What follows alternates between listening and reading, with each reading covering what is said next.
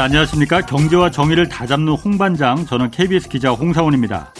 뭐, 사람에 따라서 좀 다를 수는 있겠지만은 주식 투자할 때 가장 먼저 따져보는 게 이 주식을 샀을 때 이거 이 주식으로 내가 얼마나 수익을 올릴 수 있을까? 뭐 이런 생각 가장 많이들 하실 겁니다. 그런데 이렇게 이 목표 수익률 이걸 먼저 따지고 주식 투자를 하면은 아, 실패할 확률이 더 높다고 합니다.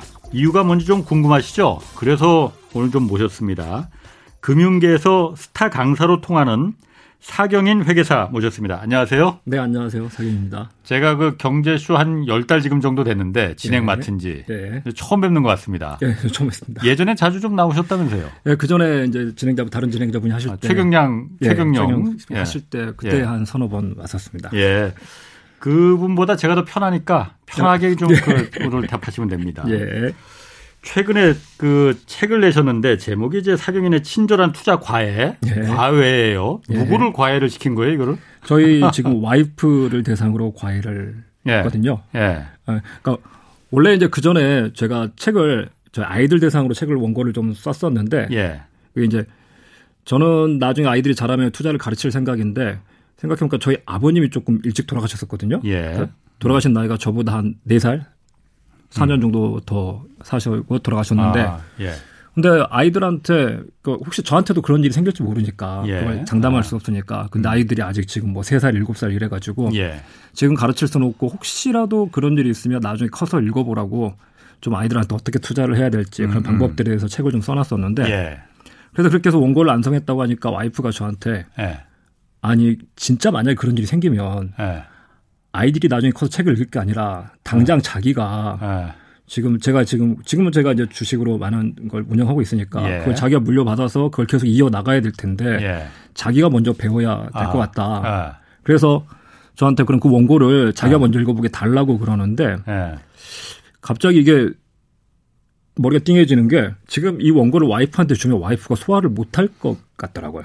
어려워서요? 예, 내용이 어, 예. 아이들이 자라가지고 어떻게 예. 하면 정석대로 투자를 나오고 뭐 재무제표를 어. 분석한다거나 예. 비즈니스 모델을 분석하고 이런 여러 가지 음. 것들을 공부를 해야 된다는 걸 가지고 책을 썼는데 지금 당장 우리 와이프가 그런 재무제표 분석, 예. 비즈니스 분석 이런 것들을 하면서 투자를 할 수 있을까? 이건 음. 우리 아내한테 올리는 책은 아니고 아내한테 올리는 투자 방법이 아닌 것 같다 예. 싶어가지고 그래서 제가 아내한테 그럼 내가 당신한테 적합한 어울리는 투자 방법을 일대일로좀 과외를 하자. 예.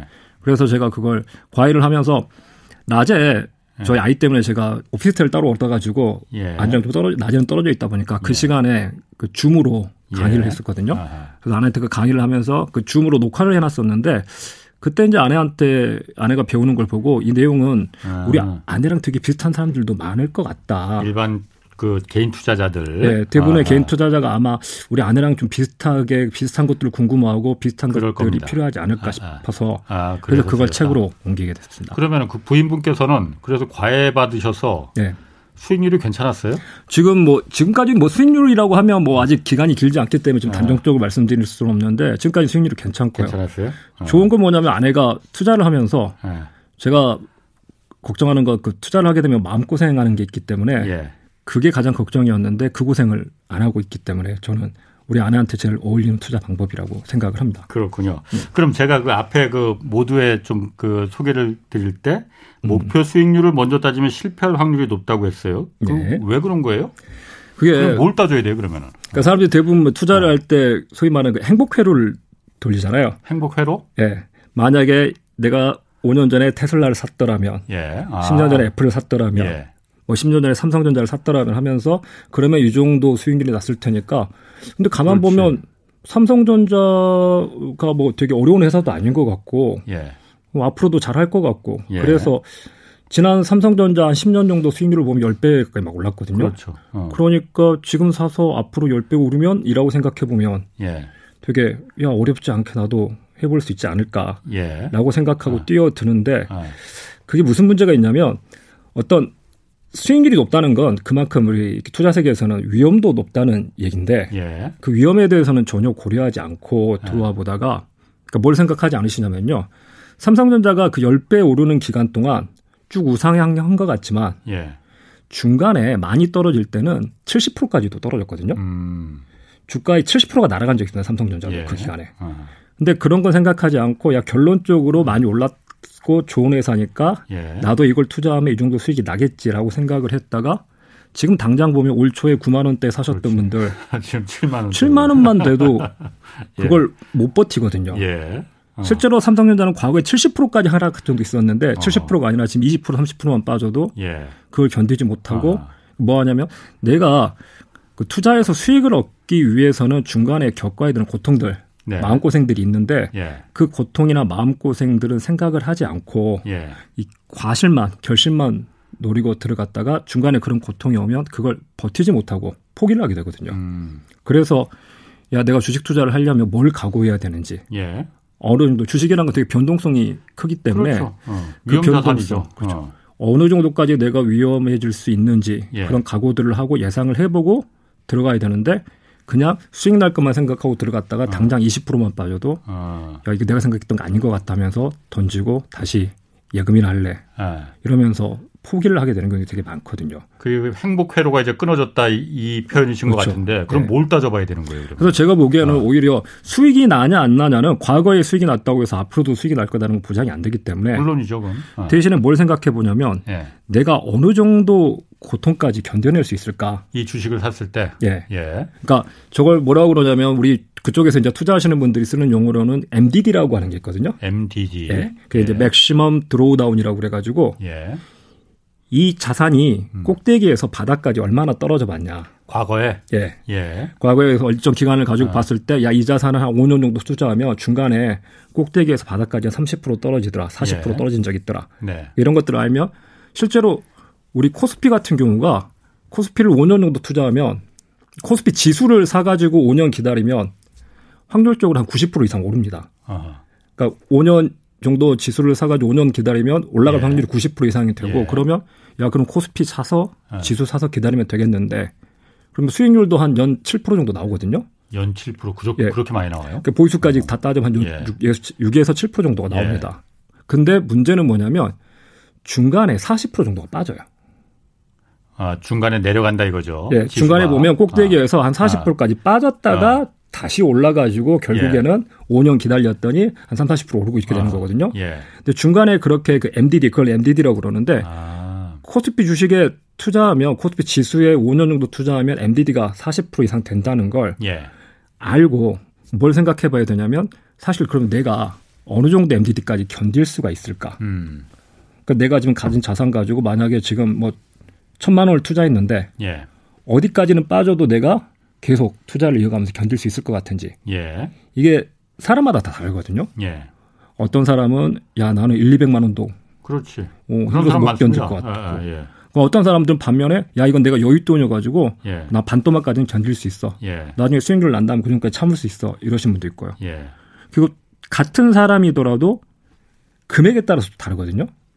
예. 아, 천만 원일 때 200만 원은 참을 수 있겠는데 1억 투자해서 2천만 원이 빠지면 예. 이건 또 전혀 다른 얘기가 되기 때문에 그래서 내가 견뎌낼 수 있고 허용할 수 있는 그 MDD 폭 하락폭이 어느 정도가 될까? 예. 음. 그래서 그 하락폭을 벗어나지 않게끔 예. 예를 들어서 내가 코스피에 투자한다면 코스피에 투자하는데 나는 지금 투자한 자산의 한 20%까지는 빠져도 예. 견딜 수 있을 것 같다. 근데 코스피가 과거에 봤더니 많이 빠질 땐 40%까지 빠지더라. 예. 예. 그럼 뭐냐면 내 자산이 천만 원이라고 했을 때 200만 원까지는 빠져도 견딜 수 있겠다는 거잖아요. 예. 그러면 그 40% 빠지는 게 200만 원을 넘어가지 않게. 어. 그럼 예를 들어서 500만 원을 투자하면 코스피 지수에 500을 투자하면 40%가 빠졌을 때 200 빠지는 거니까 예. 아 그러면 내가 그건 견딜 수 있겠네. 어. 근데 만약에 코스피 지수에 600만 원을 투자하게 되면 예.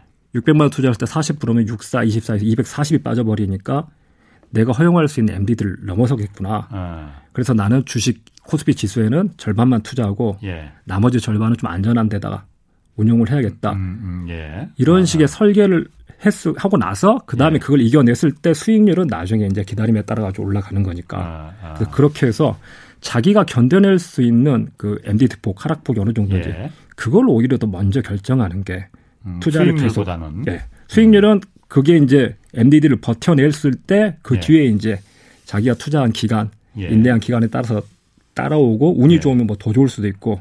그건 그 뒤의 일이니까 일단 MDD부터 먼저 생각을 하는 게 저는 맞다고 봅니다. 그 MDD라는 게 그러니까 뭐 용어가 어려워서 그렇지 예. 과거에 예를 들어서 일정 기간 한 5년 정도 예. 뭐 5년을 잡는다 하면은 예. 5년 동안에 음, 음. 이 주식이 가장 고점에서 가장 저점으로 빠졌을 때 얼마나 빠지든가 그렇죠. 꼭대기에서 왜냐하면 바닥까지. 그런 경우가 또 올 수가 있으니까 미래 그렇죠. 그걸 갖다 내가 그러면 이 돈으로 견딜 수 있느냐 없느냐 예, 당장 급한 돈이냐 아니냐 맞습니다. 그걸 판단해서 이제 그 주식을 사라 말라 하는 거죠. 예, 그렇죠. 자기가 아. 자금의 성격이 어떠냐에 따라서 다 다르거든요. 그걸 어떻게 찾습니까? 그러면 그걸 예를 든다면은 그 네. MDD가 음. 어, 작을수록 좋을 거 아니에요. 그렇죠. 이왕이면 어. 같은 수익률이 하면 작을수록 예. 좋죠. 그 작은 MDD라는 걸 갖다가 MDD 나는 종목을 어떻게 찾는 건지. 그게 예. 일단 뭐 미래 MDD는 어쩔지 몰라도 과거에 어느 정도로 움직였는지 참고는 해볼 수 있는데 예. 안타까운 게 뭐냐면요. 예. 우리나라 주식 시장에서는 이 종목의 MDD가 과거에 어느 정도가 갔는지를 쉽게 예. 확인할 수 있는 데가 없어요. 그런가요? 과거 그, 그, 그 종목 그 차트는 개- 다 기록 나오잖아요. 저 차트를 보면서 어. 자기가 스스로 계산을 하거나 예, 예. 아니면 과거 주가를 다운받아 가지고 엑셀로 따로 돌려봐서 식을 걸어 가지고 아. 뽑아낼 수는 있는데 예. 어떤 종목을 예를 삼성전자 5년 예. 딱 치면 아 삼성전자는 5년 투자했을 때 MD가 몇 프로야 이렇게 나오는 사이트는 제가 본 적이 없거든요. 아, 근데 그렇죠. 예. 그 미국 주식 같은 경우 는 그런 게 좋은 게 그러니까 예. 한국 주식 시장이 좋다, 미국 주식 시장이 좋다가 아니라 예. 한국 주식 시장하고 미국 주식 시장이 투자 네. 환경이 예. 그러니까 미국 종목 같은 경우에는 그런 것들을 볼 수 있는 사이트가 있거든요. 예. 예를 들어서 그 Portfolio Visualizer라는 사이트가 있습니다. 미국에 예. Portfolio Visualizer라는 사이트가 어. 있는데 그 사이트에 접속해 가지고 아무 종목이나 치면 예. 종목하고 기간을 치면 이 종목이 과거 몇 년 동안 그 기간 동안 어느 정도까지 빠진 적이 있었고 수익률이 몇 프로 정도 됐었는지 예. 그걸 숫자랑 그래프 그리고 여러 가지 수치로 다 보여주거든요. 음. 그래서 미국 주식 같은 경우에는 아까 말씀드린 포트폴리오 비주얼라이저라는 사이트에 들어가 가지고 예. 어떤 종목이 티커를 치고 기간을 입력하면 예. 이게 MDD가 어느 정도였는지 다 확인해 볼 수가 어. 있습니다. 그러니까 그러면은 이제 그 이 주식에 내가 눈 눈독 들이고 있는 이 주식이 예. 과거에 얼마나 올라갔다가 얼마나 상, 상하기 상, 상하 폭이 네. 얼마나 됐는지를 이제 알 수 있다. 예. 그럼 미국에는 그런 게 있는데 한국에 없어. 어, 한국에 그런 거 한번 누가 유료 사이트로 한번 해봐도 될 것 같은데요. 그러니까 좀 해봤으면 좋겠어요. 근데 어. 예전부터 우리나라 사람들, 그러니까 그런 것들을 만들려고 제가 시도했던 사람들을 아는데 예. 다 사업을 접었어요. 어. 그러니까 그게 유료면 우리나라 분들은 그게 그렇죠. 그게 그렇죠. 이게 왜 필요한지 왜 봐야 되는지 어떻게 쓰는지도 모르는 상태에서 예, 예. 거기에서 돈을 투자하지도 않고 그러니까. 돈을 들이지 않더라도 사람들이 많이 접속해서 많이 그걸 활용하면 소위 말해 예. 트래픽이 생겨가지고 광고라도 그 돈을 벌수 있는데 그걸 해도 사람들은 그런 걸 보질. 않죠. 하긴 지금 그 사 회계사님 그 얘기 들어보니까 예. 대부분 이제 그 주식을 사면은 이 주식이 앞으로 미래에 어떻게 성장 가능성이 있고 얼마나 음. 지금 이게 그 가능성이 있을까 이걸 사람들이 다 보지 예. 얼마나 이 주식을 샀을 때 최악의 경우에 내가 그렇죠. 어떻게 견딜 수가 얼마나 견딜 수가 있느냐 버틸 수가 있느냐 안 팔고 예. 이거를 따져보는 사람들은 그렇게 많지 않은 것 같단 말이에요. 예. 그게 그게 오히려 더 중요하다 이거죠. 투자할 때 투자를 오랫동안 이어가지 못하는 가장 큰 이유가 되는 것 같거든요. 아, 그렇구나. 아, 그리고 제가 회계사님이시잖아요, 지금. 네. 회계사시잖아요. 저희도 그런 거 취재할 때, 음. 뭐 재무제표나 뭐 감사보고서 이런 거 많이 보거든요. 예. 특히 기업 같은 거 저 취재하고 그럴 때. 예. 그래서 모르는 해석을 못하는 부분 나오고 그러는 때는 이제 회계사 분들한테 아는 회계사들한테 이거 좀 한번 좀 봐주소 나 이거 도저히 까막눈이라서 모르겠는데 뭐 이렇게 예. 부탁도 하고 그러는데 저희가 이 경제쇼 하면서도 그 많은 이 경제 주식 패널들 나오고 그럴 때 그 얘기는 많이 하거든요. 이 재무제표나 감사 보고서 이런 거 같은 경우에 예. 이게 중요한데 음, 대부분 투자자들이 이거 안 본다. 음. 실제 잘 안 보지 않습니까? 맞습니다. 어렵기도 하고 예. 그거 꼭 봐야 되는 겁니까? 어떻습니까? 그러니까 이게 아, 저는 이제 예전에 가지고 있던 생각은 무조건 봐야 된다였는데 예. 근데 와 이게 사람들이 쉽게 보질 못하는구나. 아까 예. 말씀 주신 대로 그러니까 저는 이미 뭐 회계사고 숫자에 대해서 뭐 익숙하고 예. 해서 쉽게 보면서 여기에 사실 그 재무제표를 이용해 가지고 어떤 항목들을 이용해서 실제로 저는 뭐 수익을 내기도 하고 막 이랬었기 때문에 예. 그 사람들이 봤으면 좋겠다라고 했는데 아 이게 일반 보통 투자자들이 재무제표를 본다는 게 보통 일은 아니구나. 일단 그 다트 사이트에 들어가면 다 볼 수는 있어요, 일단. 네, 어떤 기업 있고. 상장 회사는. 음. 공부를 하셔서 보면 어디까지 보냐면요. 아쉬운 네. 게 뭐냐면요. 그 1차적인 걸 봐요. 그러니까 어. 예를 들어서 조금 재무제표 처음 공부하신 분 이건 알아야 되라고 보는 게 부채 비율이 뭐 높으면 위험하다. 그렇겠죠. 뭐 영업이율 높으면 뭐 좋다. 예. 뭐 ROE가 어떻다. 뭐 이런 것들을 보시는데 예. 실제 투자를 할 때 봐야 될 건 오히려 예. 부채 비율이 높은데도 불구하고 안 위험한 회사. 어허. 부채 비율이 낮은데도 불구하고 위험한, 위험한 회사 네. 이런 식으로 한 번 더 뒤집어 볼 수 있어야지 그게 이제 실제로 투자에 도움이 되거든요. 그 일반 사람들은 아는 거 불가능합니까? 불가능까지는 어. 아닌데 꽤나 시간을 들여야 되고 네. 그런 포인트들에 대해서 공부를 많이 좀 하셔야 돼요. 아 공부하는 거 어려워요 그거? 쉽지는 않은 것 같아요. 저는 이제 그래요? 사람들한테 그것들을 아. 좀 가르쳐 드려보려고 하고 예. 또 이제 뭐 책으로 쓰기도 하고 많은 것들을 해봤었는데 예. 누구나 다 할 수 있다라고는 말을 못 할 것 같아요. 저도 음. 한 그런 것들을 뭐 10년 가까이 강의도 해보고 책도 쓰고 해봤는데 예. 야 이건 다 할 수 있다고는 얘기 못 하겠다. 예. 쉽게 말해서 우리 와이프한테 하라고는 말 못하겠다. 예. 음. 그게 우리 아들한테는 너 크면 이런 거 봐야 된다라고 얘기를 하고 가르칠 수 있겠지만 예. 지금 가정주부인 저희 와이프한테는 와 이걸 보고 공부를 시켜가지고 음. 이해를 시켜서 투자하는데 활용하라고 얘기할 수 있을까? 그래서 이번에 아내한테 가르치면서 재무제표 얘기는 꺼내지도 않았거든요. 어. 근데 저희도 사실 뭐 그런 회계학이나 이런 걸 제가 뭐 그 배워본 적도 없지만은 네. 그냥 기자 생활하면서 네. 지, 기자 생활을 하다 보면은 음. 그 재무제표나 감사보고서를 들여다볼 일이 많거든요. 네. 의외로 많습니다. 네. 근데 처음에는 숫자들이 눈에 안 들어와. 음, 음. 근데 나중에 한참 이렇게 며칠 이렇게 보다 보면은 음. 아 이게 이렇게 돼서 이렇게 이런 꼼수가 있었고 이게 네.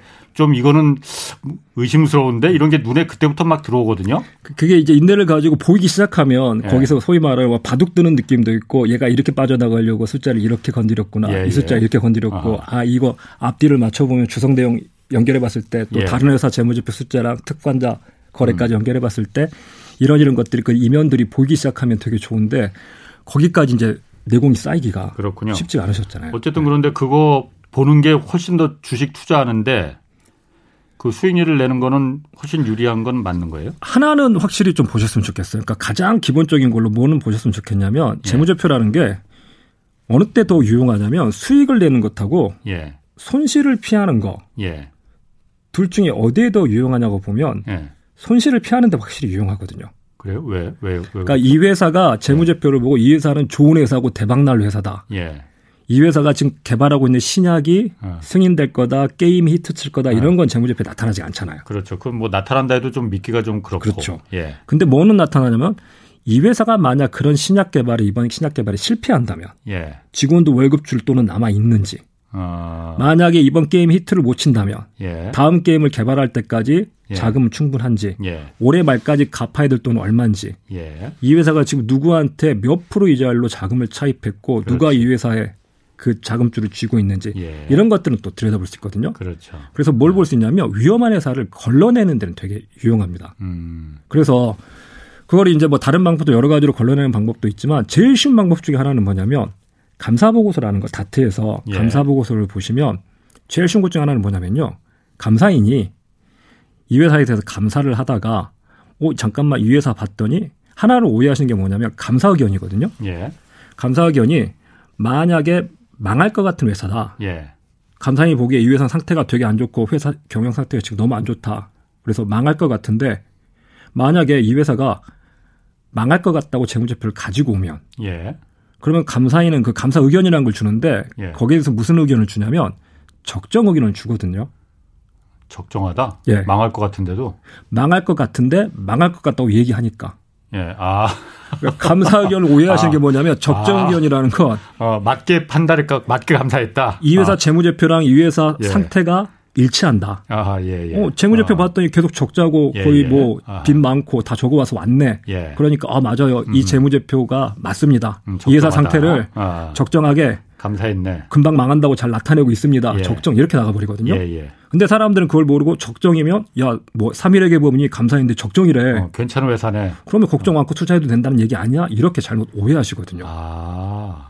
그래서 감사 의견을 가지고 예. 적정이냐 또 부적정이냐 이건 의미가 없어요. 우리가 봤는데 부적정이다? 예. 그럼 이미 그 회사는 거래 정지 중이거든요. 네. 음. 그래서 적정이냐 부적정이냐 이거 말고 뭘 좀 보셔야 되냐면 아까 말씀드린 회사가 망할 것 같은데 망할 것 같다고 재무제표를 들고 와서 적정이라고 의견을 줄 때는 감사인도 되게 찝찝하잖아요. 예, 예. 그래서 거기다가 앞에다가 강조 사항이라고 적어놓는 게 있거든요. 예. 거기에 뭐라고 적어놓냐면 계속 기업에 대한 중대한 불확실성이 있다고 적어놔요. 아, 그렇군요. 예, 쉽게 말씀드려서 이 회사는 내년에도 계속 장사를 할 수 있을지 걱정되는 부분들이 있다, 불확실성이 있다. 근데 상장사 한 2천 개 넘는 상장사 중에 예. 그 계속 기업에 대한 불확실성이 적히는 회사가 예.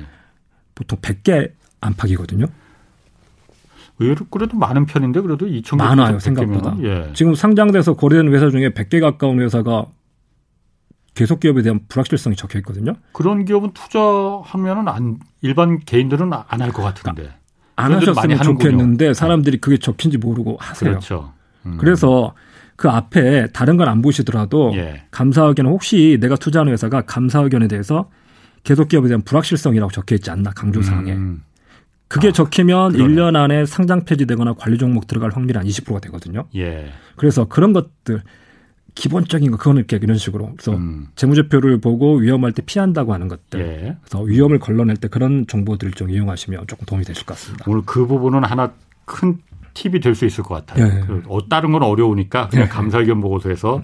어떻게 적혀 있는지. 예. 자, 그것도 그렇고 또 부동산 투자보다 이제 코스피 투자 수익이 더 낫다. 뭐 이 얘기는 저도 많이 들었어요. 그런데 예. 우리가 체감상으로는 그렇게 느껴지지 않거든요, 이게. 그렇죠. 그러니까 이게 실제로 그래요. 코스피가 주식 투자하는 게 더 수익이 좋아요. 조금 조심하셔야 될게 네. 코스피라고 네. 주식을 어떻게 비교하냐에 따라서 비교하는 방식에 따라서 결과가 달라져 버리거든요. 예. 그러니까 예를 들어서 과거 20년 코스피 지수랑 아파트 지수, 우리 이제 KB에서 KB 리브로에서 아파트 매매 가격 지수 같은 게 나오기 때문에 예. 둘을 20년 동안 20년 수익률이 누가 더 높은가 비교를 하는데 예. 이게 언제부터 언제까지 20년이냐에 따라서 달라져 버리거든요. 음. 2000년부터 그렇죠. 예. 2019년 말이냐, 예. 2001년부터 2020년 말이냐, 예. 아니 또 작년 말까지 작년에는 주식이 되게 좋았다가 올해는 지금 부동산이 또 상대적으로 좋기 때문에 예. 둘을 비교하면 또 올해는 또 결과 또 달라져 버릴 수가 있거든요. 예, 예. 그래서 그걸 이 나는 주식이 좋다고 주장하고 싶은 사람, 부동산이 음. 좋다고 주장하고 싶은 사람을 얼마든지 거기에 맞는 데이터들을 만들 수가 있습니다. 아, 아, 아. 그래서 저는 그렇게 비교하지 않고 어떻게 그러니까 제가 이제 저희 아내한테 아내한테 주식이 좋은지 부동산이 좋은지 둘 중 하나를 권하는 입장에서 예. 아하. 미리 답이 정해져 있는 게 아니라 우리 아내가 그걸 해야 되니까 예. 그래서 어떻게 비교를 해봤냐면 5년 보유 수익률을 비교해봤거든요.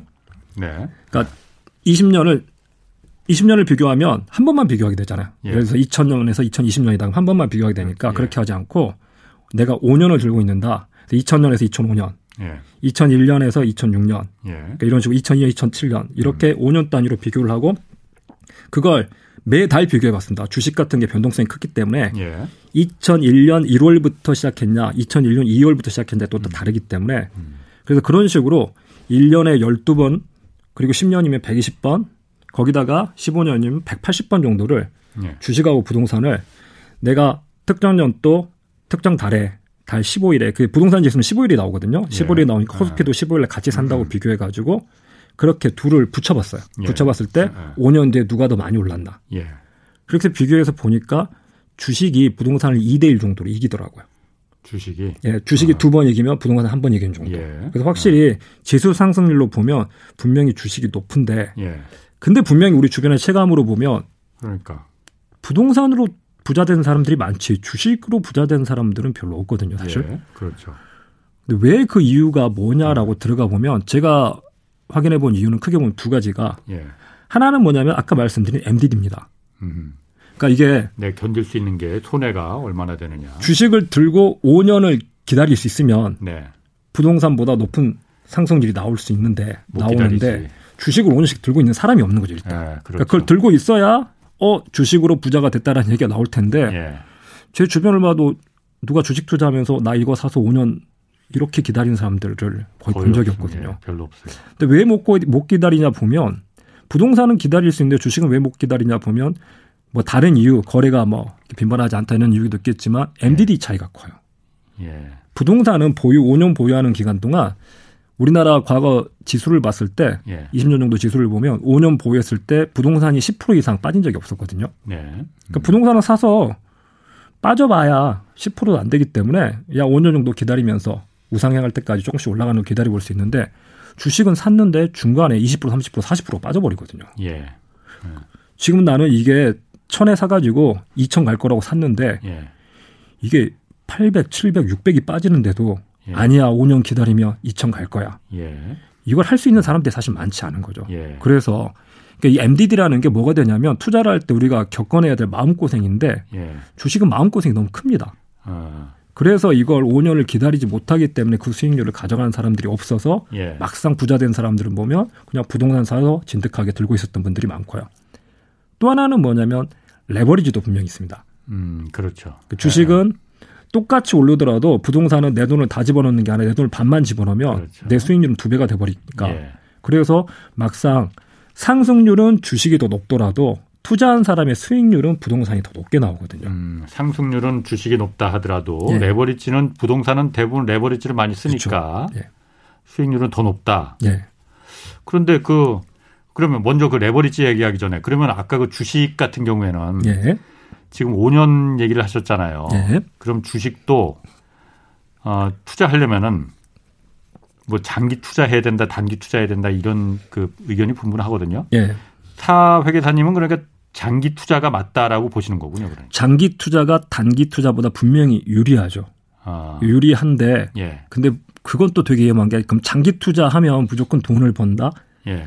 왜 그러냐면 주식은 개별 종목 간의 차이가 너무 큽니다. 음, 그러니까 예. 부동산은 뭐, 뭐 강남 아파트 아니라 강북 아파트를 샀을 때 조금 수익률이 더 뭐 다르더라도 예. 그래도 예. 뭐 주식 아파트가 오르면 예. 그래도 뭐 수익률 좀 차이는 있지만 뭐큰 네. 차이는 안 나오고 같이 예. 좀 오르는 편인데 주식은 어떤 건 5년 기다렸을 때 10배, 20배 오르는 것도 있고 어떤 건 망해서 없어진 종목도 있고 이러거든요. 그래서 이 편차들이 되게 크기 때문에 사실은 5년을 기다리는 것보다 더 중요한 건 내가 좋은 종목을 골랐냐. 예. 이게 더 중요 한 자산군이기 때문에 예. 그래서 주식을 야 사가지고 5년 기다리면 수익이 나. 예. 물론 단기보단 장기가 수익 날 확률이 높은 건 사실이지만 그렇다고 예. 하더라도 잘못된 주식, 잘못된 종목을 고른 다음에 5년 기다리면 예. 오히려 돈이 다 사라질 수도 음. 있거든요. 음. 그래서 주식과 부동산을 비교했을 때 저는 만약에 주식이 가지고 있는 장점은 뭐냐면요. 주식 같은 경우에 변동성, 개별 종목의 변동성이 큰데 대신에 뭐가 있냐면 주식은 다 사버릴 수가 있거든요. 다 사버린다는 게 뭘 다 사버린다는 지수를 사가지고 아, 아, 아. 지수에 투자를 하게 되면 예. 전체 종목을 사는 것처럼 뭐 ETF를 사는 것도 그렇죠. 마찬가지고 그렇죠. ETF를 예. 사게 되면 내 예. 전체 주식을 다 사는 게 돼가지고 예, 예. 아까 말씀드린 그 주식 주가 지수만큼의 수익률, 주가 예. 지수만큼의 변동성을 내가 투자할 수 있는데 예. 아파트는 문제가 뭐냐면 아파트가 아파트도 아까 말씀드린 지수로 보면 변동성이 10%도 안 되게 작게 나오는 것 같지만 예. 사실 아파트는 그 지수에 투자할 수 있는 방법이 없거든요. 그렇죠. 아. 어떤 아파트인지 내가 골라서 사야 되기 때문에 예. 그러면 그 개별 아파트는 전체 예. 아파트 가격의 평균은 변동성이 작다고 하더라도 예. 실적으로 생각해 보면 뭐 아파트 하나하나로 보면 지난 10년, 20년 봤을 때 중간에 20, 30% 빠진 아파트도 많이 있었으니까. 네네. 그래서 주식 같은 경우에는 이 평균에다 투자를 하는 방법이 있다. 이게 저는 장점이라고 보고 음. 그래서 개별 주식을 고를 만한 그러니까 개별 주식을 골라가지고 우상향하는 주식을 골라내는 건 대단한 공부가 사실은 좀 필요하고 예. 여러 가지 고민들 연구들이 필요한 영역이라고 보거든요. 예. 그래서 그게 안 된다면 대신에 주식은 지수를 사가지고 ETF로 간접 투자하는 방법들이 있기 음. 때문에 그 방법을 통해 가지고 주식이 주는 그 혜택을 음. 일반인들이 받아가는 게 좀 더 적절하다고 생각을 합니다. 그렇군요. 아까 그 레버리지 그러니까 주식하고 부동산 뭐 인 경우에 예. 뭐 부동산도 이게 뭐 투자라고 뭐 말할 수 있을 뭐 그렇 부동산은 투자가 아니 투자로 하면 안 된다라고 말하시는 분들도 많이 있어요. 네. 물론 이 부동산은 일단 대부분의 경우 레버리지를 이제 많이 활용을 하니까 예. 그 수익률이 훨씬 더 예. 높아지는 그런 타고 말씀하셨잖아요. 예. 근데 레버리지라는 게 사실 이게 도 아니면 모잖아요. 그쵸. 그러니까 잘 쓰면은 큰 음. 수익을 되지만은 예. 그 high risk 그 high return이 되지만은 예. 망하면 정말 또 크게 망하는 거잖아요. 예. 이런 것도 좀 그럼 감안해야 되는 거 아니에요, 그러면? 맞습니다. 왜냐하면 주식도 지금 레버리지 써서 지금 요즘 투자하는 분들 음. 많, 많이 늘었거든요. 그러니까 이게 레버리가 레버리지가 좋은 거냐 나쁜 거냐 예. 이론상으로는 내가 조달한 자금보다 내 투자 수익률이 더 높으면 예. 예를 들어 3%로 빌려가지고 그걸로 수익률을 4% 5% 내면 좋은 거고 그렇죠. 그 수익률을 못 내면 나쁜 거라고 돼 있는데 예. 제가 보기에는 그 수익률이 어떻게 될지 특히 주식 같은 경우에 부동산 같은 경우에 앞으로 전망을 하기가 힘들잖아요. 예. 물론 과거 부동산 우리 대한민국 부동산이 지난 10년 동안 해왔던 것처럼 앞으로도 된다면 레버리지가 좋겠지만 예. 사실 그게 어떻게 될지는 모르는 상황에서 예.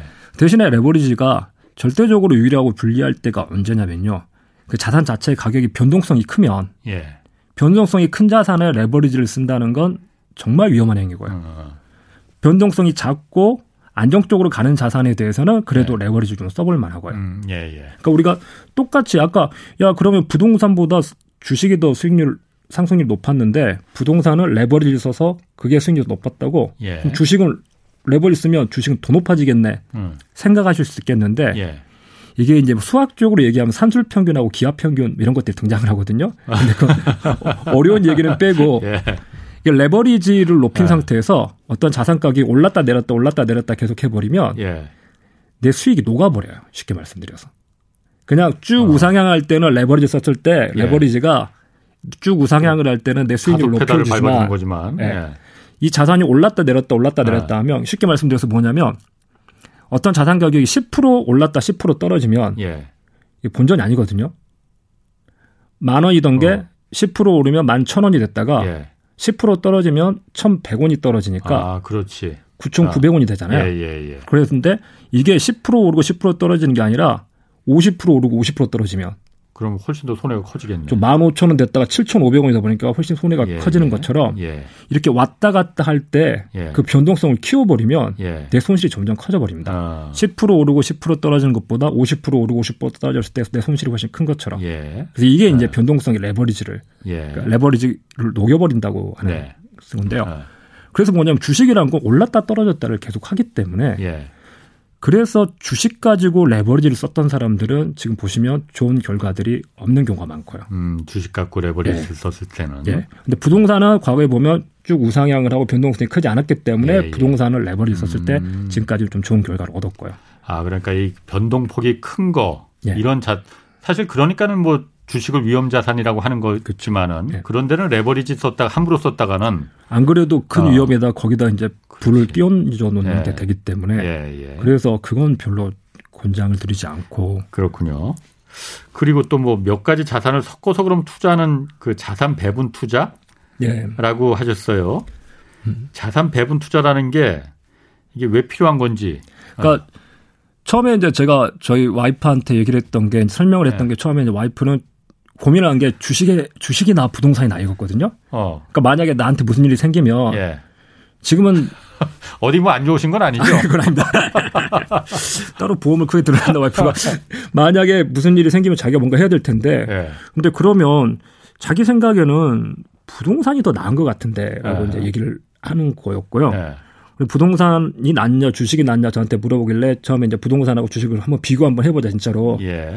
그래서 둘 다 장단점이 있다 분명히. 예. 그러니까 부동산 같은 경우에는 사실은 큰 목돈이 필요하죠 일단. 그렇죠. 하려면 목돈이 어. 필요하고 분명히 아까 MDD가 작고 그래서 마음 고생 덜 할 수 있고 수익률도 나쁘지 않고 한데 사실은 목돈이 필요하고 예. 대신에 또 그걸 골라내는 아파트가 됐든 뭐 주택이 됐든 상가가 됐든 음. 어떤 특정 자산을 볼 수 있는데 눈이 있어야 되는데 예.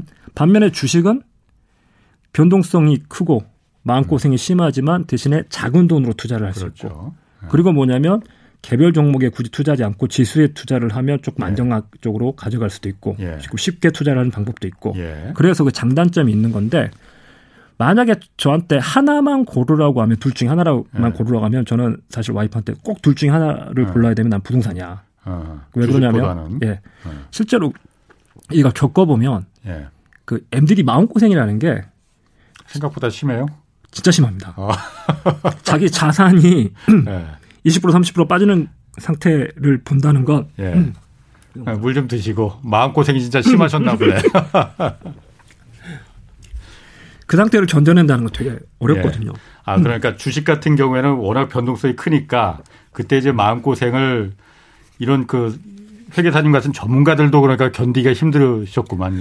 사실 그렇죠. 그래서 저희 와이프가 와 네. 그런 마음고생을 견뎌낼 수 있을까? 예. 그러니까 수익이 좀 더 나더라도 아니면 예. 뭐 여러 가지 작은 금액으로 투자할 수 있는 장점이 있더라도 그 마음고생이 나는 가장 큰 단점이 될 것 같다 자기한테. 예. 그래서 둘 중에 하나만 선택하라면 부동산인데. 예. 근데 제가 단서를 다뤘던 게 근데 그 둘 중에 하나를 선택해 가지고 투자를 하는 건 아니다. 음. 사실은 그렇게 해서 부동산에 투자를 하더라도 어쨌거나 그러면 부동산은 내가 큰 돈이 들어가기 때문에 그렇죠. 네. 내 자산이 다 부동산에 들어가 있으면 예. 사실은 여전히 큰 위험에 노출이 돼 있거든요. 그렇죠. 어. 계속해서 나오는 얘기가 부동산이 계속해서 어, 누군가는 뭐 폭락에 대한 음. 얘기를 계속 하잖아요. 예, 예. 실제로 뭐 그게 되든 안 되든 어. 항상 그 얘기가 나오기 때문에 예. 그러면 실제로 그게 실현이 되든 안 되든 그걸 가지고 있는 예. 모든 자산을 부동산으로 가지고 있는 사람 입장에서는 계속 마음 한켠이 걱정되고 그것도 예. 불안하거든요. 예. 그래서 제가 저희 와이프한테 추천한 건 뭐였냐면 예. 자산을 몇 개를 섞어 가지고 예. 부동산만큼 안정적이고 좋은 수익률을 낼 수 있는 자산을 음. 만들 수 있다면 음. 나는 예. 그게 최선이 아니겠냐. 자산을 몇 개를 섞어서 부동산만큼 그냥 등락폭이 그렇게 그렇게 그렇죠. 짜잘짜잘하게 계속 우상향하는 부동산 정도의 수익률이 어. 나오고 어, 그다음에 변동성도 그렇게 어. 크지 않고 뭘 섞길래 그렇게 그런 안정된 우상향이 될 수 있을까요? 그래서 대표적으로 많이 섞은 건 뭐냐면 일단 반대로 움직이는 것들을 섞어놓으면 변동성이 많이 줄어들거든요. 그러니까 우리 아, 아, 반대로 움직이는 거, 예, 우산하고 남학시 그, 그, 그 소금 같이 팔듯이, 예, 예. 그러니까 주식에 투자했을 때 반대로 좀 움직이는 성향이 있는 게 채권이에요. 아, 무래도 안전자산이다 예, 예, 보니까 예. 아. 그래서 주식하고 채권을 섞어서 들고 있으면 예. 훨씬 그 주식의 변동성을 줄이고 예. 근데 둘을 같이 가지고 있을 때 우상향을 하면서 예. 수익률이 어느 정도 나오거든요. 그래서 그 둘을 섞어 가지고 비율을 잘 맞추면 그러면 부동산 정도의 수익률을 노려보면서 변동성도 부동산에 비해서 크지 않는 그 부동산보다 좀 크게는 나오는데 그래서 주식만큼 크지는 않고 훨씬 변동성을 줄일 수 있는 그런 자산들을 만들어 볼 수 있는데 그걸 음. 거기다 뭐 추가적으로 주식 채권뿐만 아니라 뭐 금이나 원자재도 같이 섞어 버리면 조금 더 안정적으로 곡선이 또 예쁘게 또 나옵니다. 금이나 원자재. 예. 어. 그러니까 그게 뭐 인플레이션 어. 같은 게 일어나면 예. 주식하고 채권 같은 것들이 둘다 예. 나빠질 수 있는데 예. 근데 또 그런 상황에서 주식과 채권이 다 나빠지는 상황에서 예. 그때 좀 오르는 게 금이나 원자재. 어. 최근에 뭐 비트코인 얘기도 나오고 있지만 예. 어쨌거나 금이나 원자재 전통적으로 예. 그런 것들 섞어 놓으면 훨씬 더 좀 평탄한 마음고생이 덜하는 어. 곡선을 좀 만들어 볼 수가 있거든요. 부인께서 그렇게 전문가가 아니신데 금까지는 몰라도 원자재까지는 좀 무리일 것 같은데. 그래서 뭐가 있냐면 예. 그것들을 예쁘게 섞어서 네. 투자를 해주는 ETF가 있습니다. 아 그런 ETF가 또 따로 있구만요. 자산 배분 어. ETF라는 게 있어가지고 예. 그건 ETF를 하나만 사면 예. 사전에 정해놓은 비율대로 예. 그 여러 가지 자산들을 사고 아. 사실은 이제 자산 배분을 할 때는 rebalancing이라는 것도 되게 중요하거든요. 예. 주기적으로 그 비율을 맞춰주는 것도 필요한데 예. 그 rebalancing도 알아서 다 해줘요. 아하. 그래서 투자자 입장에서 뭐만 와이프 입장에서 뭐만 하면 되냐면 그 자산 배분 ETF를 하나를 사기만 하면 돼요. 어, 그 굉장히 편안해 알아서 다 해주니까. 예, 그러니까 돈 생길 때마다 예금에 어. 넣듯이 예. 돈 생길 때마다 그 ETF를 사면 내 돈이 알아서 전 세계 주식, 채권, 금, 원자재. 그 주식하고 채권에만 투자하는 것도 있고 예. 금하고 원자재까지 같이 투자하는 것도 있고 사실 자산 배분 ETF 또 하나가 아니라 그 안에도 되게 종류가 많거든요. 예. 그래서 그런 것들이 가능해지기 때문에 저는 사실 우리가 투자를 할 때 사람들이 돈만 들인다고 생각하는데 투자하기 위해서 돈만 필요한 건 아니거든요. 시간도 드려야 되고 예. 그리고 아까 말씀드린 마음고생도 예. 드려야 음. 되는데 단순히 수익률이 높다고 해서 예를 들어서 A라는 투자 방법이 있고 B라는 투자 방법인데 A는 수익률이 뭐 8%인데 B는 10%야. 2% 높아. 어, 그럼 B가 더 좋은 거 아닌가 생각하실 수 있는데 근데 A는 내가 아무런 노력도 하지 않고 그냥 좀 전에 그런 ETF처럼 예. 돈일 때 사기만 하면 끝나는 건데 음. B는 하루 종일 시장 들여다보고 차트 음. 들여다보고 예. 주말이면 재무제표 분석하고 기업 방문하고 해서 2% 수익 더 나는 거 그게 꼭 좋다고 할 수 있을까? 그렇지. 맞습니다. 사람마다 그건 다 아, 다를 것 같은데. 맞아요. 아. 그래서 투자라는 건 내가 내 인생을 투자에 바치는 게 아니라 투자가 내 인생을 도와줘야 되는 거잖아요. 그렇죠. 그래서 저는 아. 저희 와이프한테 예. 돈도 돈이고 수익도 수익이지만 당신의 시간을 전략할 수 있고 마음고생을 전략할 수 있는 방법이 나는 당신한테 더 잘 어울리지 않겠냐. 음. 그 와이프한테 한번 선택을 해보라고 음. 그랬어요. 이런 예. 이런 방법 중에. 예. 예. 근데 와이프가 어 나는 그 방법 자산 배분 ETF가 나한테 그러게. 맞을 것 같다라고 아. 선택을 하더라고요. 그러니까 저도 그 말에 지금 그 동의하는 게 고개가 예. 끄덕끄덕해지는 게 예.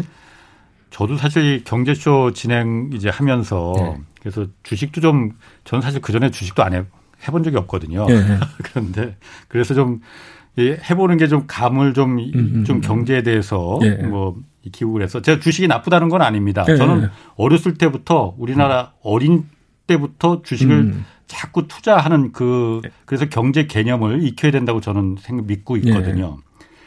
근데 제가 막상 해보니까 음.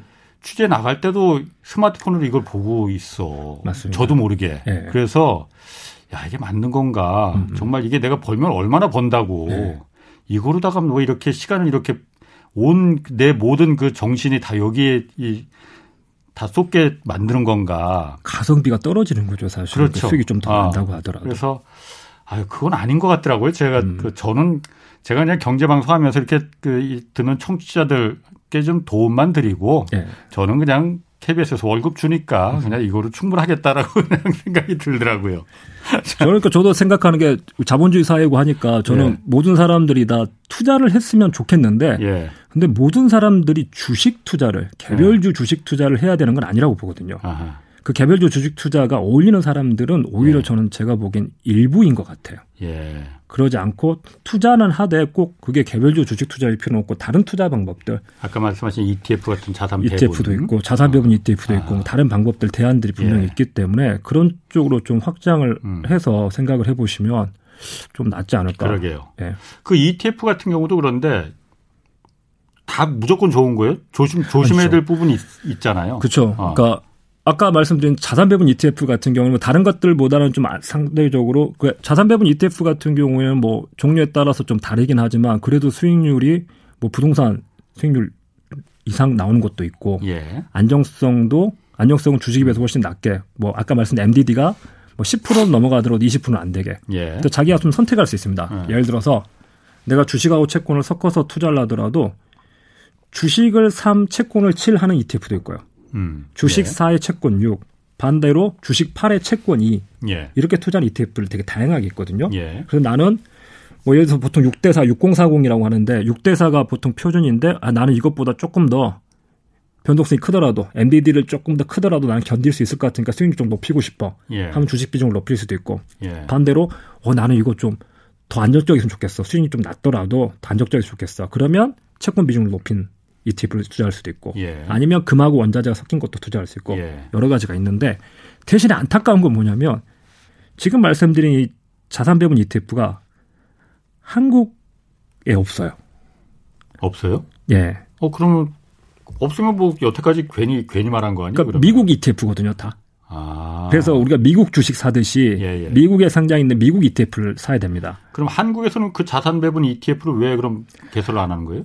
아직 출시가 안 되고 있어요. 우리나라의 운영사들도 예. 출시를 언젠간 할 거라고 보고 예. 앞으로 했으면 좋겠는데. 어, 그거 괜찮은 것 같은데. 그 우리나라 ETF는 대부분 이제 뭐 주식에 그렇죠. 투자하거나 아니면 어떤 테마에 투자하거나 뭐 예. 채권 ETF는 있지만 이렇게 자산 배분을 해주는 ETF는 아직까지 제가 국내 주식 어. 국내 ETF는 못 봤거든요. 그러니까 그 주식, 채권, 뭐 금, 원자재 이걸 같이 이렇게 그렇죠. 위험을 분산시켜서 뭉뚱그리는 그런 ETF는 예. 국내는 아직 없다. 예, 맞습니다. 어. 그럼 그 미국 그런 자산 배분 ETF는 우리가 살 수 있는 거죠? 네, 살 수 있습니다. 사기 위해서 근데 뭐가 있냐면 유의사항 중에 하나 아까 말씀드린 세금을 내야 돼요.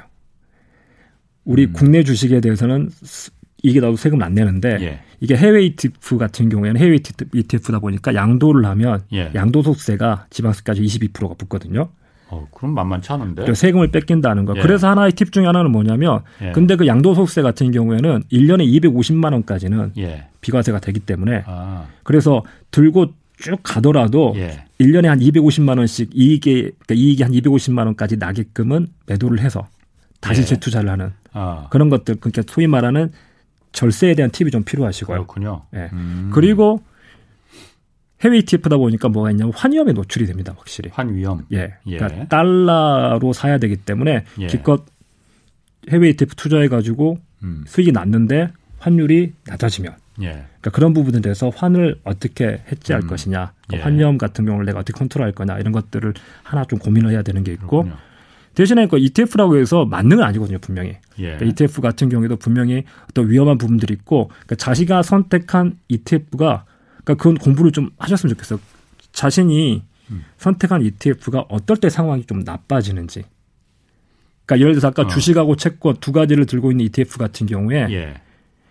대표적으로 인플레이션이 오면 예. 그럼 주식도 좀 나빠지고 채권도 같이 나빠질 수 있는 상황이 되거든요. 예. 그러면 아 내가 지금 투자한 주식의 60, 40, 채권의 40, 그래서 전 세계 주식의 60, 채, 음. 전 세계 채권의 40을 투자해 놨는데 이게 인플레이션이 오면 나빠질 수가 있구나. 예. 그러면 인플레이션이 왔을 경우에 대비해서 나는 또 뭘 대비를 해놔야 되지? 음. 그걸 보완할 수 있는 게 뭐가 있지? 음. 그러면 뭐 금 같은 ETF. 금 원자재가 같이 섞인 이런 예. ETF를 살까? 아니면 아예 ETF 중에 막 그런 것도 있습니다. 수완이라고. 예. 백조? 예. 어. 그 우리 그 블랙스완이라는 용어 혹시 들어보셨나요? 예, 예. 그 블랙스완이 예기치 어. 못하는 위험이 터질까봐 예. 그래서 어. 여태까지 발견 안 됐던 검은 백조가 나타나는 그런 걸 블랙스완이라고 하는데 예. 그럴 상황에 대비하는 ETF예요. 어. 그래서 그 티커가 수완이라고 그러는데 그 예. 블랙스완에 대비하기 위해서 그래서 얘들은 뭐 하냐면 쉽게 말씀 좀 어려운 내용이긴 하지만 예. 투자한 자금의 90%는 채권을 사놓고 미국 국채를 네. 사놓고 어, 가장 안전한 네. 어. 10%만 주식을 옵션으로 사나요. 옵션? 옵션. 옵션으로? 예, 콜 옵션. 예, 예, 예. 콜 옵션으로. 예. 예. 그래서 뭐냐면 주가가 오르면 어. 그 옵션을 가지고 돈을 벌고. 그렇죠. 어. 근데 만약 주가가 폭락하는 상황이 어. 오면 그 옵션을 포기해 버리거든요. 10%를. 예. 예. 그래서 그 ETF 같은 경우에 손실을 한 10% 정도로 제한을 하는 거예요. 음, 국채는 90%로 사놨으니까. 예. 아. 그래서 10%만 옵션을 사놨기 때문에 이게 만약 주가가 100이 올라가면 한 70까지는 음. 먹는다고 그래요. 70% 정도 같이 올라가는데 그렇군요. 반대로 아. 떨어지면 그걸 포기해 버리게 되는. 아. 아까 그러면은 그 부인을 늘 이렇게 과외를 시켜 주시는 것 같아요. 예. 어. 그 아까 비트코인도 잠깐 얘기하셨잖아요. 예. 비트코인은 하라고 권합니까? 아니면 저기 그 부인께 예. 예. 하지 그거는 절대 그 봐선 안 되라고 하십니까? 그러니까 저는 어떻게 하냐면 이게 어떤 자산에 대해서 이건 좋은 자산이 나쁜 자산 이게 아니라 예. 자기한테 어울리는 자산, 예. 자기 자금 계획을 어떻게 세우냐에 따라서 다르다고 보거든요. 예. 사실 저도 음. 비트코인을 조금 해요. 아 그래요? 예. 아하. 그러니까 사람들이 제가 이 얘기하면 네. 그 얘기를 그러니까 누가 저한테 와가지고 회계사님 보기 비트코인 어때요라고 하면 예. 예? 아 비트코인요. 어, 안 하셨으면 좋겠어 이렇게 얘기하거든요, 진짜로. 예. 그러니까 왜 그렇게 말씀을 드리냐면, 그러니까 저한테 물어볼 정도면 안 하셨으면 좋겠어요. 아. 본인이 판단하고 본인이 책임질 예, 예. 상황이 아니라 저한테 물어볼 정도 안 하셨으면 좋겠고, 그러니까 저, 근데 너는 왜 하냐라고 하시면 저는 어떻게 하냐면, 저도 사실 아까 말씀하신 것처럼 예. 또 공부 삼아서 이게 분명히 야 이거 공부가 좀 필요하고 이게 와 조금 내 생각과 좀 다른 부분이 있을 수도 있고 분명히 뭔가 변화들이 좀 있을 것 같다 예. 싶은데 이게 어떻게 될지 모르겠어요. 예. 그러니까 그 코인의 투자 자산으로서의 가치가 어떻게 움직일지는 예. 아까 말씀드린 과거의 백데이터도 충분하지 않고 네. 그래서 저는 이걸 어떻게 접근을 하냐면 저는 MDD가 이게 100%라고 가정하고 접근을 합니다. 그 가상화폐는 예 가상화폐 그렇죠. 쉽게 말해서 그렇죠. 예. 다 날릴 수 있다 이거 예, 분명히. 예. 그래서 예. 뭐냐면 다 날려도 내가 감당되는 돈까지만 예. 들어가는 거지. 그래서 내가 허용할 수 있는 MDD에서 아 나는 지금 전체 내가 가지고 있는 자산 중에 예를 들어서 뭐 천만 원까지는 이러도 버틸 것 같아.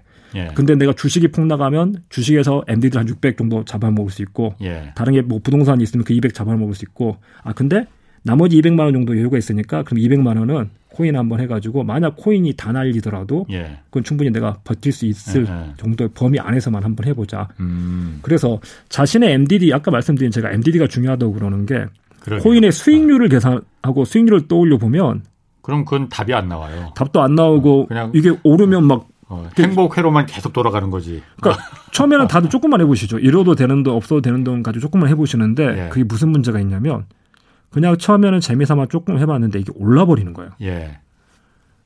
이게 차라리 떨어지면 다행인데 아. 올라버리는 순간 더 들어가 후회가 되는 거죠. 내가 왜 그것만 아, 들어갔을까? 그것만 들어갔을까? 네. 그렇지. 그래서 뭐냐면 자기가 사전에 설정했던 범위가 없었기 때문에 네. 점점 더 그쪽으로 돈이 들어가 버리거든요. 아, 그렇군요. 알겠습니다. 하여튼 그 MDD, 내가 손실을 감당할 수 있는 폭이 얼마나 되느냐. 네. 그 정도 선에서 투자하는 게 가장 오늘 제일 큰 팁이었던 것 같습니다. 네. 자, 오늘 말씀 감사합니다. 지금까지 사경인 회계사 함께 했습니다. 고맙습니다. 네, 고맙습니다. 자, 내일 오전 11시에 유튜브로 경제쇼 플러스 업로드 됩니다. 이번 주에는 신냉전 최전선으로 떠오른 우크라이나 그리고 대만과 남중국해 상황 최준영 박사와 함께 자세히 살펴보겠습니다. 자, 오늘 이만 물러가겠습니다. 지금까지 경제와 정의를 다잡는 홍반장 홍사원의 경제쇼였습니다.